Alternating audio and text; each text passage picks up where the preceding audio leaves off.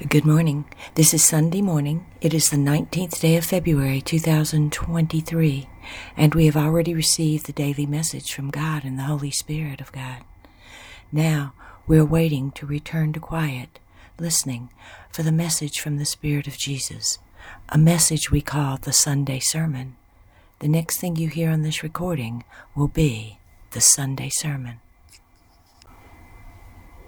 I am with you I am eager to share the joy and peace of sitting quietly with God and growing in wisdom while doing so. The words you conceive within your thoughts can be filled with truth. They can be good words, but when you speak the words of God, you are speaking eternal truth. This truth, this eternal truth, can only be known when communing with God. Accept the invitation to sit with God and grow in wisdom, speaking the Word of God. The words you read, write, or speak can be good words.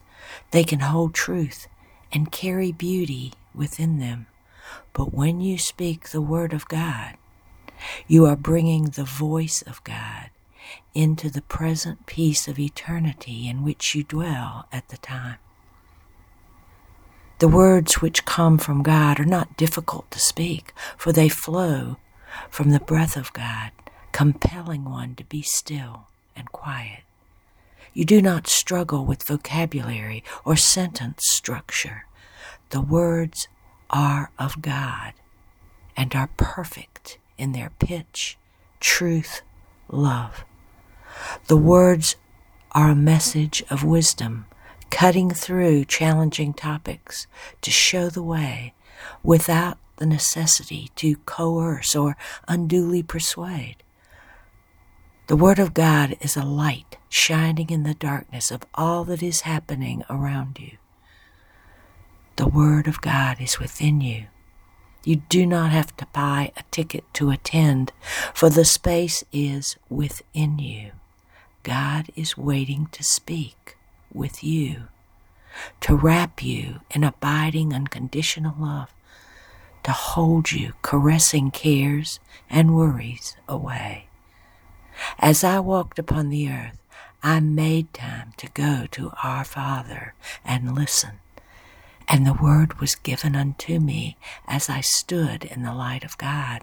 The words flowed upon the breath of God into my being, so they became a part of me.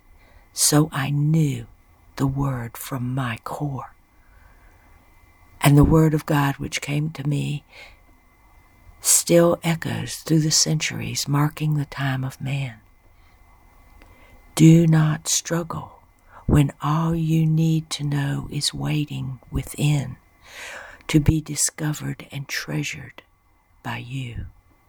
The invitation is issued Come and sit with God to grow in wisdom so you might know the way home.